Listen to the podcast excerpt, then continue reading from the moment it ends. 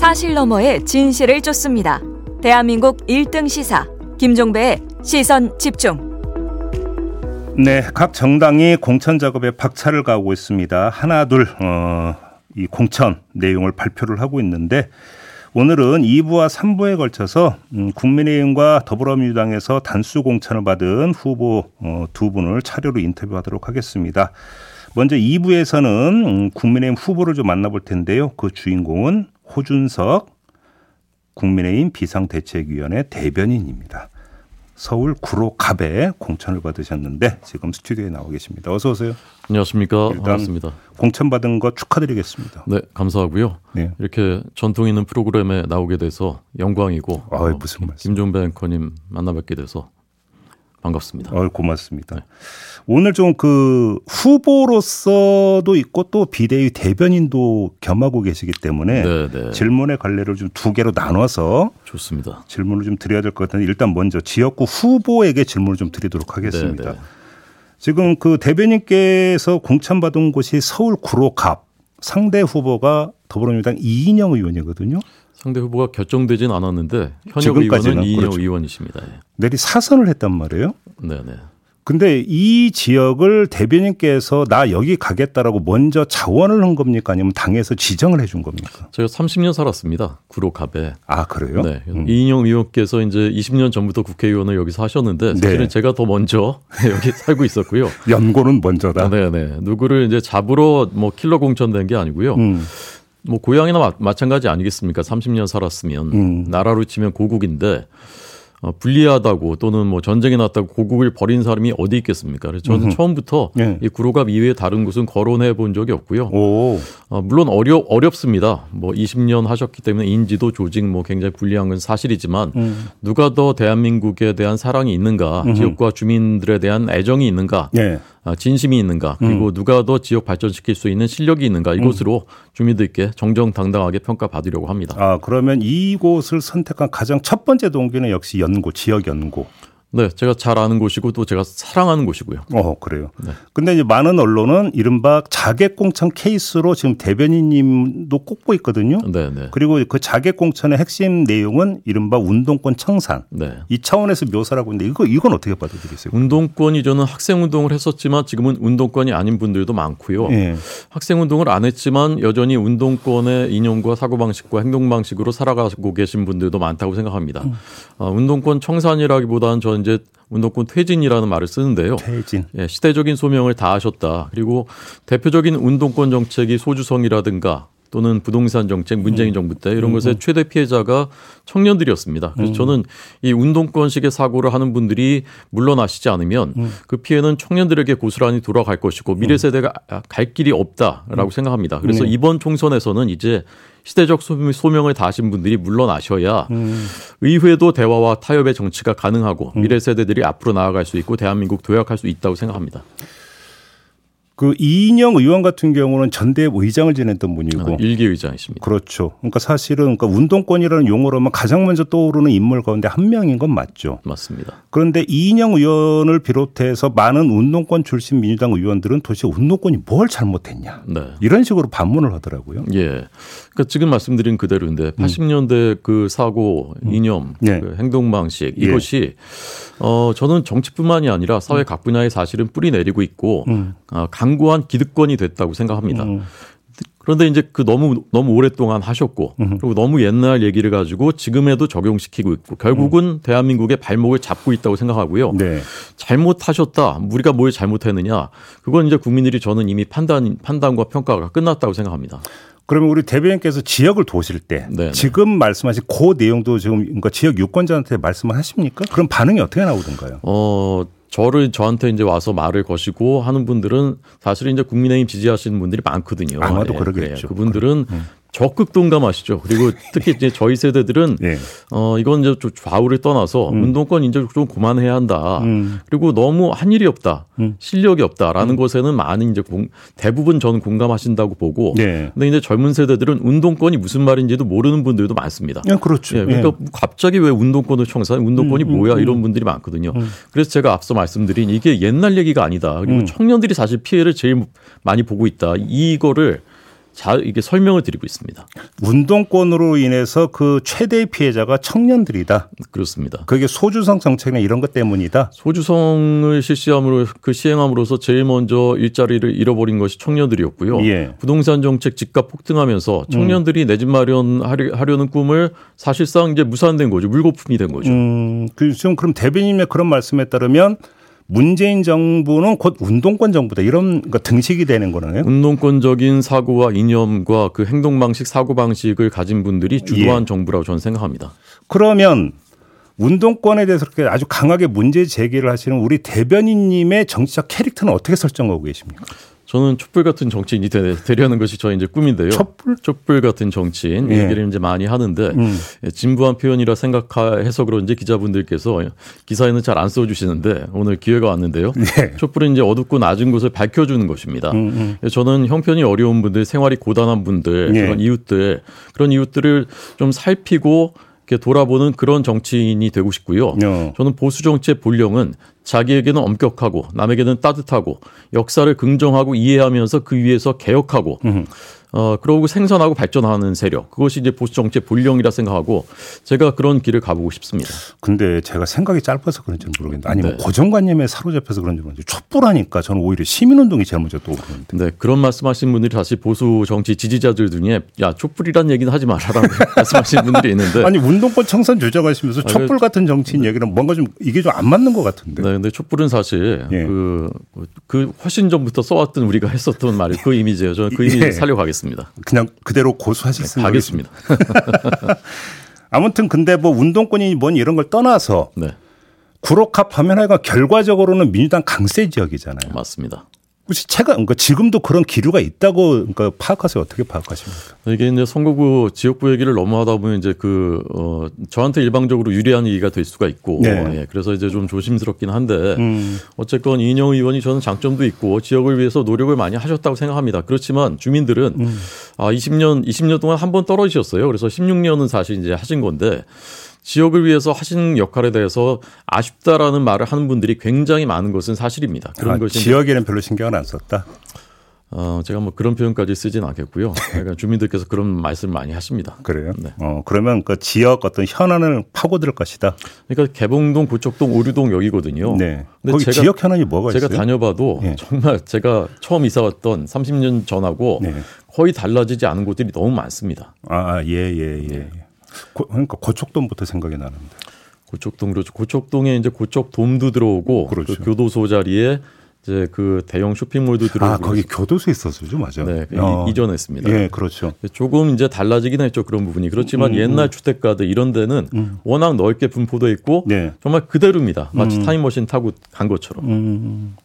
그래서 지역 개발 공약을 그럼 제가 중점적으로 그러니까 내놓을 계획이신 거네요. 이제 3대 교체를 얘기하고 있는데요. 예. 첫째 이제 이름 교체고요. 구로라는 이름을 좋아하시지 않는 주민들이 굉장히 많고요. 아, 그래요? 옛날 이미지, 낙후됐다는 곳, 구로에 산다 그러면 뭔가 좀 그 뒤떨어진 실제로 집값이 제일 낮은 곳이 구로고요 서울에서. 구로에 또 노자가 늙을 노자죠. 네, 아홉 명의 노인들이 그렇죠. 살았다는 뜻이라고 하는데 네. 그 노인들이 누구신지 음. 언제 살았던 분인지는 아는 사람이 아무도 없는 약간 아. 실체가 없는 전설이고요. 아, 아, 구로 아. 디스카운트가 굉장히 많습니다. 음흠. 그다음에 둘째 이제 철도 교체인데요. 철도 지하화. 구로는 철도가 지하화되지 않으면 한계가 있습니다. 발전이 한복판을 가로지르고 엄청나게 넓은 철길이. 그건 지금 양당이 어떤 뭐냐면 지금 그 겨루고 있는 대표 공약 가운데 하나 아닙니까? 20년 전부터 사실은 이제 선거 때만 말잔치가 계속돼 왔었던 건데 네. 윤석열 정부 들어서 어, 지하화 특별법이 마침내 통과가 됐고 윤석열 대통령이 직접 토론회에서 약속을 했고요 최근에 그다음에 한동훈 비대위원장도 이 문제를 음. 적극 추진하겠다 약속했기 때문에 이제는 꿈이 아니라 현실이 되고 있습니다. 그래요. 알겠습니다. 이번에는 비대위 대변인께 좀 질문 좀 드리겠습니다. 네. 일단 이거부터 좀 여쭤봐야 될 것 같은데 어제 직전 원외 당협위원장, 그러니까 현역 의원이 아니라 원외 당협위원장에도 교체 지수를 적용하는 것으로 기준을 바꿨던데 네네. 네. 이게 좀 급작스럽다 이러면 좀 반발도 좀 있다고 하는데 왜 바꾼 겁니까 이게? 그러니까 이게 아마도 누군가 특정인을 한두 명을 염두에 두고서 갑자기 룰을 바꿨다 그러면 이제 엄청나게 시끄러웠, 시끄러웠을 겁니다. 언론들도 많이 비판했을 거고요. 네. 근데 그렇지 않다는 것은 저도 이제 현장을 다녀보 실제로 체험해 보니까 음. 원내든 원외든 당협위원장은 어, 기득권이 굉장히 강구합니다. 첫째, 선거를 나가봤고 조직을 갖고 있기 때문에 지역에서는 인지도가 굉장히 높, 높을 수밖에 없고 네. 공정한 경쟁이 잘 안 되는 구조입니다. 그래서 그동안 평가가 좋지 않았던 열심히 하지 않았던 하위 10%는 컷오프하고 나머지 20%는 감점 주고라는 게 이제 음. 원내한테 적용했던 기준인데 네. 실제 현장에서는 원내나 원내나 사실은 당협위원장들의 기득권은 똑같거든요. 근데 그 부분은 이제 그 공관위에서 처음에는 놓쳤던 부분인데 하다 보니까 실무적으로 아 이 부분에 대해 공감대가 형성이 됐고 음. 그래서 이제 만장일치로 바꾼 것으로 이해하고 있고요. 이게 누구를 위해서 특정인을 위해서 한 것이 아니기 때문에 저는 뭐 굉장히 합리적인 조치라 생각합니다. 그러니까 제가 이제 질문 드리려고 했던 게 그런 문제라면 애당초 공천심사 전부터 기준을 잡았어야 되는 거 아니냐라는 질문을 드리려고 했는데 지금 대변께서 처음에 놓쳤다라고 했어요. 네, 그러니까 미처 못 챙겼다 이런 말씀이신가요? 네, 네, 예. 장동희 사무총장이 그렇게 설명을 했습니다. 그래요? 네. 그다음에 또 한 가지는 지금 그 몇 군데에서 잡음이라고 해야 될까요? 반발이라고 해야 될까요? 예를 들어서 네. 김해을에서 예. 그러니까 조혜진 의원이 이쪽으로 옮기기로 했는데 지금 기자회견조차 열지 못할 정도로 지역에서 반발이 있고 네네. 네. 그다음에 인천 계양을 같은 경우도 윤영선 전 당협위원장이 지금 이의를 제기하고 있는 상황이거든요. 네네. 네. 이건 어떻게 지금 당에서 받아들이십니까? 그 사실 이제 공천이라는 거는 어떻게 보면 지역에 있는 정치 고관여 하시는 그 분들 입장에서는 네. 본선의 당락보다 음. 더 예민하고 민감하고 굉장히 그 중시하는 문제이기도 하더라고요. 음. 그분들 입장에서는 이런 마찰이나 반발이 없을 수가 없습니다. 네. 공천이라는 건 어떻게 보면 이제 모든 것을 거는 것이니까. 그렇죠. 역대 모든 총선에서 이런 문제들이 있었고 이것이 뭐 엄청나게 저는 큰 일이다. 뭐 당연히 있을 수밖에 없는 일이고. 네. 그렇지만 그럼 대의는 무엇이냐? 대의는 음, 음, 음. 더 많은 주민들이 음. 앞에 나타나지 않는 주민들도 공감하고 납득할 수 있는 분을 그런 분을 후보로 내는 것이 당이 당 차원에서 판단하고 선택해야 될 일이고 네. 그런 차원에서 결정해서 이루어진다면은 그 과정에서 있을 수 있는 마찰이나 또는 이런 그 때로는 잡음 음. 이런 것들을 또 금세 금세 수그러들 것이라고 저는 생각합니다. 대의가 있기 때문에. 그 일과성 그냥 반발일 뿐이다. 네, 네. 크게 신경 안 써도 된다. 네. 이런 취지의 말씀이신 것 같네요. 하나만 신경 안 써도 된다까지를 하면 좀 과한 것 같고요. 신경을 쓰겠습니다. 알겠습니다. 또 네. 하나 이 서울 송파갑 있잖아요. 네, 네. 박정훈 전 TV조선 앵커가 단수 공천이 됐는데 이걸 김웅 의원이 네. 짜고 치는 고스톱이다 이렇게 비나, 비판을 했는데 이건 어떻게 이해를 해야 되는 겁니까? 그 저도 어떻게 어떤 맥락에서 말씀하신 것인지를 잘 모르겠어서 어떻게 이해, 이해를 해야 될지 모르겠는데 예. 여기 이제 제 대표적으로 주목받았던 곳이지 않습니까? 대통령의 40년 직위가 나오셨고 또 훌륭하신 후보입니다. 그분도 예. 예. 그런데 그분이 공천을 못 받았다는 것은 과거 같으면 있을 수가 있는 일인가 이게 음. 가장 공정하고 장동혁 사무총장이 얘기한 대로 어, 지금 단순 인지도보다는 음. 앞으로 두 달의 확장성 또 음. 개혁과 혁신의 이미지 이런 기준에서 공천했다는 것을 보여주는 가장 대표적인 증거라고 저는 생각하고요.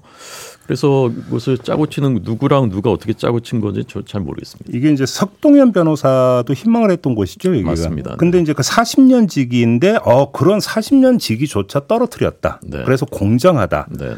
이렇게 이야기를 하고 있는데 일각에서는 또 이런 주장을 하더라고요. 40년 직이라고 하지만 그렇게 친한 사이가 아니었다. 예.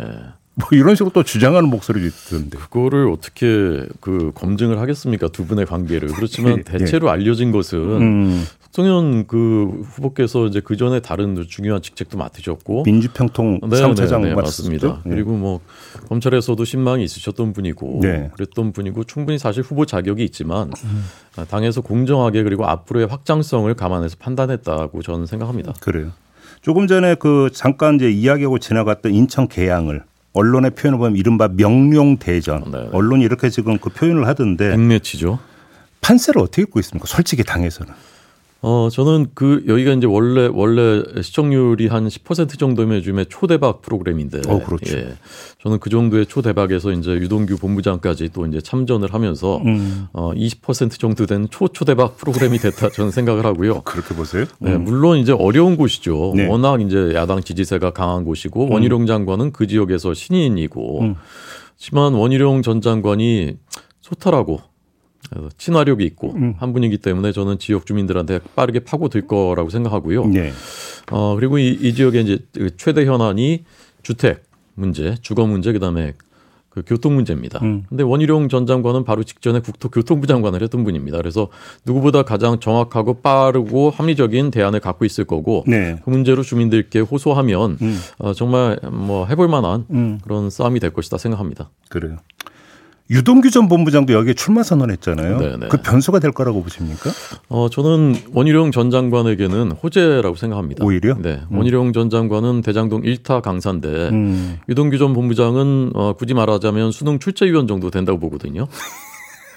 그러니까 이제 네. 두 사람이 이제 네. 함께 네. 또 일타 강사가 모르는 부분이 또 있거든요. 네. 그러니까 출제위원이 또 그런 부분이 하게, 하게 되면은 음. 어, 굉장히 주목도가 더 높아질 거라 생각합니다. 그런데 제가 왜 여쭤보냐면 유동규 전 본부장 같은 경우 이제 정광훈 목사가 또 이제 그 연결이 되기 때문에 음, 네, 네, 아 이러면 그러니까 또 국민의힘 또 이 극우하고 네. 손잡는 거냐 또 이런 식으로 묘사가 될 수 있는 거 아닙니까? 아두 사람이 손잡진 않겠죠. 결과적으로 그렇게 비춰질 수가 있으니까. 네, 알겠습니다. 지켜보겠습니다. 큰 틀에서 네. 그러니까 그 용산 출신 인사들의 공천 문제가 이제 최대의 관심사였었잖아요. 네, 네. 근데 지금 이제 나타나는 모습을 보면 이분들이 뭐 전략 공천을 받는다, 단수 공천을 받는다 이런 건 지금 크게 나타나지 않고 있기 때문에 네, 네. 그러면 당 안에서는 바로 이게 공정한 어떤 그 공천의 하나의 지표다 이렇게 지금 자평을 하고 있는 걸까요? 맞습니다. 이기는 공천, 공정한 공천, 납득할 만한 공천 하겠다는 게 한동훈 위원장의 얘기, 네. 이제 견제하는 원칙이었는데 네. 실제로 지금 그게 저는 나타나고 있다고 생각하고요. 음. 과거에 뭐 검사 일색 공천이 될 것이다, 음. 뭐 윤심 공천이 될 것이다, 온갖 얘기들이 나돌았지만 음. 실제로는 전혀 사실이 아닌 것으로 이제 증명이 되고 있고요. 음. 반면에 민주당의 모습을 보면 어, 공관위원장께서 말씀하셨던 주요 기준인 당연히 또 주요 기준이어야 하는 음주운전이 이재명 대표 2004년에 음주운전 전과 때문인지 예. 그 주요 기준에서 갑자기 빠졌고 예. 특정한 사람을 위해서 기준을 막 바꾸는 게 아니냐 음. 그리고 혁신을 한다고 하는데 결국 친명 어, 팬덤 정치 강화되는 것 아니냐라는 우려와 비판을 많은 분들이 하고 있지 않습니까? 예. 이런 과정을 저는 국민들께서 다 지켜보시면서 음. 지금 점수를 매기고 계시다고 생각합니다. 알겠습니다. 아, 제가 이제 그두 갈래로 나눠서 질문을 드린다고 했는데 네네. 하나만 더 추가할게요. 죄송하지만 네. 전직 YTN 어떤 음, 그 직원에게 드리는 질문인데요. 네. 민영화가 이제 그 승인이 되지 않았습니까? 네네. 네. 어떻게 평가를 하십니까? 어, 저는 매우 긍정적으로 평가합니다. 그래요? 어떤 네. 점에서요? 주인이 없는 집과 주인이 없는 회사는 예. 어, 누군가가 주인 행세를 하게 돼 있습니다. 주인이 음. 아닌 사람이. 음. 그로 인한 폐해가 저는 굉장히 많이 나타났었다고 보고요. 혹시 그 누군가가 어, 노조를 말씀하시는 겁니까? 저는 그렇다고 생각합니다. 그래요? 그리고 그것 때문에 일어났었던 수많은 것들을 어, 매우 가까이에서 직접 지켜봤었던 증인이자 당사자이기도 하고요. 네. 민영화가 된다고 하면 많은 분들이 우려하는 부분이 있습니다. 어, 어느 정도는 그 일리가 있는 부분이라고 생각합니다. 그렇지만 워싱턴 포스트나 뉴욕 타임즈나 우리가 아는 수, 수많은 유수의 언론들, 뭐 CNN 등등이 다 민영회사죠. 음. 공영회사이기 때문에 공정하다라는 등식은 전혀 저는 성립이 되, 지 않는다고 생각하고 좋은 어, 오너가 합리적인 경영을 하고 이번에 방통위 승인 조건에도 그 부분이 포함되어 있고요. 네. 그래서 YTN이 더 공정한 국민들의 신뢰를 얻을 수 있는 방송으로 거듭날 수 있는 저는 계기가 될 것이라고 생각합니다. 알겠습니다. 여기까지 진행을 해야 될 것 같습니다. 고맙습니다. 네, 좋습니다. 반갑습니다. 네, 감사합니다. 네, 호준석 국민의힘 비대위 대변인과 함께했습니다. 뉴스의 이면을 파헤치는 삐딱선 정신. 핵심과 디테일이 살아있는 시사의 정석. 여러분은 지금 김종배의 시선 집중을 청취하고 계십니다.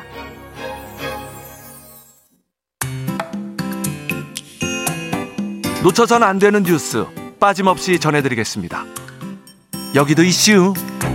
네, 이용주 뉴스캐스터와 함께합니다. 어서 오세요. 안녕하세요. 자, 오늘 어떤 이슈인가요? 자, 믿을 수 없는 일이 또 일어났습니다. 자, 미국 슈퍼볼 승리 축하 행사에서 총기 난사 사건이 일어나서 20명, 20, 20여 명이 이르는 사상자가 발생했다는 이슈입니다. 그러니까 사실 우리에게는 미식 축구 하면 그렇게 뭐 익숙한 스포츠는 아니지만 미국은 예. 엄청 열광하는 거잖아요. 특히나 슈퍼볼 하면 어마어마한 행사 아닙니까? 그렇죠. 전 세계에서 오직 미국인들만 열광하는 스포츠인데요. 예. 올해 슈퍼볼은 특히나 그 열기가 뜨거웠습니다. 음. 팝 가수 테일러 스위프트의 남자친구인 트레비스 켈시가 캔자스 시티 팀 이 소속 선수라서 네. 스위프트가 막 경기장에 직관을 하러 오기도 했고요. 네. 또 워낙 이 두 팀이 팬층이 두, 두꺼워서 이 이번 슈퍼볼 경기 중계 평균 시청자 수가 무려 1억 2,340만 명에 달했다고 합니다. 와.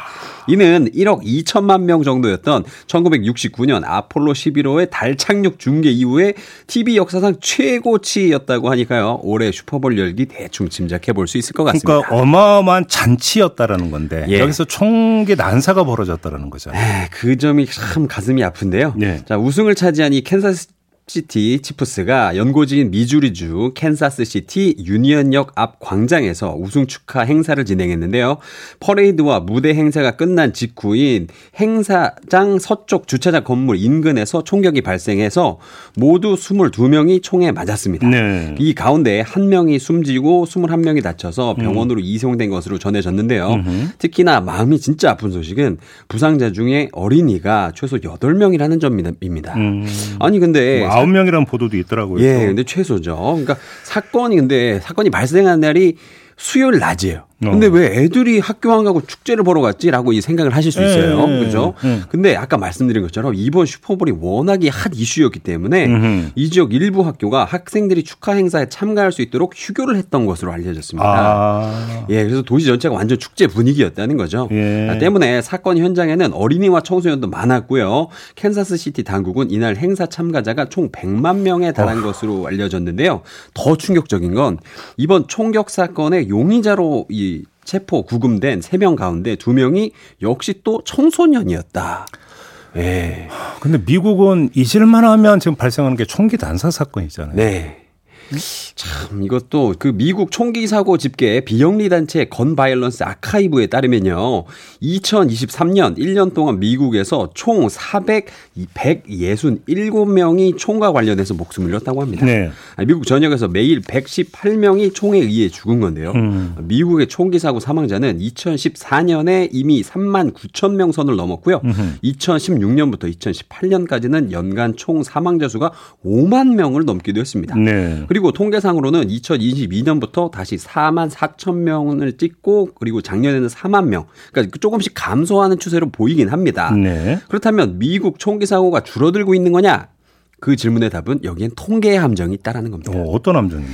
아, 미국에서 이 총기 사고를 집계할 때 보면요. 총이랑 관련돼 있으면 무조건 총, 통계에 포함시킨다는 점을 좀 자세히 봐야 되는데요. 네. 그래서 총기 사고 집계 중에는 총에 의한 자살이나 아, 실수로 총이 발사돼서 다치거나 목숨을 음, 잃은 음. 사고도 포함이 되어 있는 겁니다. 네네. 그래서 실제 총 사망자 수가 줄었다고 통계 숫자로 나왔어도 사실은 그 해에 우연히 총에 의한 실수가 좀 줄었다거나 아니면 총으로 자살한 수, 사람 수가 좀 적었으면 음. 총기 사고 사망 자 수도 그만큼 줄어든 착시를 좀 보여주게 되는데요. 음. 그래서 결론적으로 제가 이 미국 총기 사고 집계에서 주목하고 싶은 부분은 매스 슈팅, 이른바 이 총기 난사 사건은 오히려 점점 더 늘어나고 있다는 점입니다. 그러면 총기 난사 그냥 단순 사고가 아니라 총기 네. 난사 사고로 기준 그러니까 규정하는 기준이 뭐가 되는 거예요? 아, 미국에서는요. 총기 사건 발생 시에 피해자가 4명 이상일 때를 총기 난사 사건으로 정의를 하고 아, 있습니다. 아, 아. 아, 작년 한 해 미국에서 총 632건의 총기 난사가 발생을 했고요. 음. 597명의 사상자와 2,380여 명의 이 부상자를 냈다고 합니다. 네. 2014년에는 아, 273건이었던 총기 난사 사건이 매해 조금씩 늘어나더니 음. 2020년 이후부터는 매년 600건 이상 꾸준히 일어나고 있습니다. 음흠. 자, 그럼 여러분 1년이 며칠이죠? 365일이에요. 음. 그러면 총기 난사가 600건이면 하루에 두 번은 어딘가에서 무조건 총기 난사가 난다는 거잖아요. 아, 그렇네요. 계산이 그렇게 나오는데 게다가 이 총기 난사 사건의 특징은요. 불특정 다수에게 예측할 수 없는 곳에서 누군가가 총을 발사하는 형태가 많다는 겁니다. 네. 아, 심지어 사건 발생 장소도 막 학교, 콘서트장, 축제 장소 이렇게 예측할 수 없는 부분이 굉장히 많고요. 음. 때문에 지금 미국 국민들은 매일 불안 속에서 일상을 보내고 있습니다. 이용주 캐스터도 미국 유학생을 하셨잖아요. 예. 그때도 많이 발생했었어요? 아, 제가 미국에 있었을 때는 2000년대였는데요. 예. 그때는 이렇게까지 심하진 않았어요. 음. 네, 솔직히. 왜냐면 음. 그 당시에는 미국에서 살고 있어도 특정 지역만 피하면은 조금 총, 아, 으로 죽을 수 있는 확률이 없다. 이게 미국 국룰이었거든요. 예. 총기 사고가 지, 일어난 지역이 굉장히 좀 국한되어 있다는 음. 느낌이었는데 예를 들어서 제가 살던 LA 같은 경우에는 남쪽에 뭐 컴튼이라는 지역이나 뭐 롱비치 음. 이런 지역만 안 가면 평소에 총소리 들을 일 거의 없다. 음. 뭐 이렇게 하고 살았습니다. 근데 요즘에는 미국에 현재 살고 계시는 분들 얘기들 들어보니까 총소리가 막 아무 데서나 난다. 뭐 이런 어, 얘기도 하시는 것 같고 더 심해지고 있다는 얘기네. 예. 그래서 알겠습니다. 뭐 바이든 대통령도 뭐 이런 얘기 했습니다. 어제 그 미국의 정신이 다쳤다라면서 규제를 다시 한번 촉구를 하고 나섰는데 진짜로 좀 심각하게 지켜봐야 될 것 같습니다. 규제가 된 거 되겠느냐가 문제겠죠. 알겠습니다. 네. 네, 이영주 캐스터와 함께했습니다. 고맙습니다. 감사합니다. 네, 오늘 날씨 알아봅니다. 곽지연 리포터. 네, 오늘 아침 다시 반짝 영하권 추위가 찾아왔습니다. 현재 서울의 기온은 영하 1.5도로 어제 아침보다 10도 가량이나 낮고요. 네, 시선 집중 2부 마무리하고 8시 3부로 이어갑니다. 잠시만요.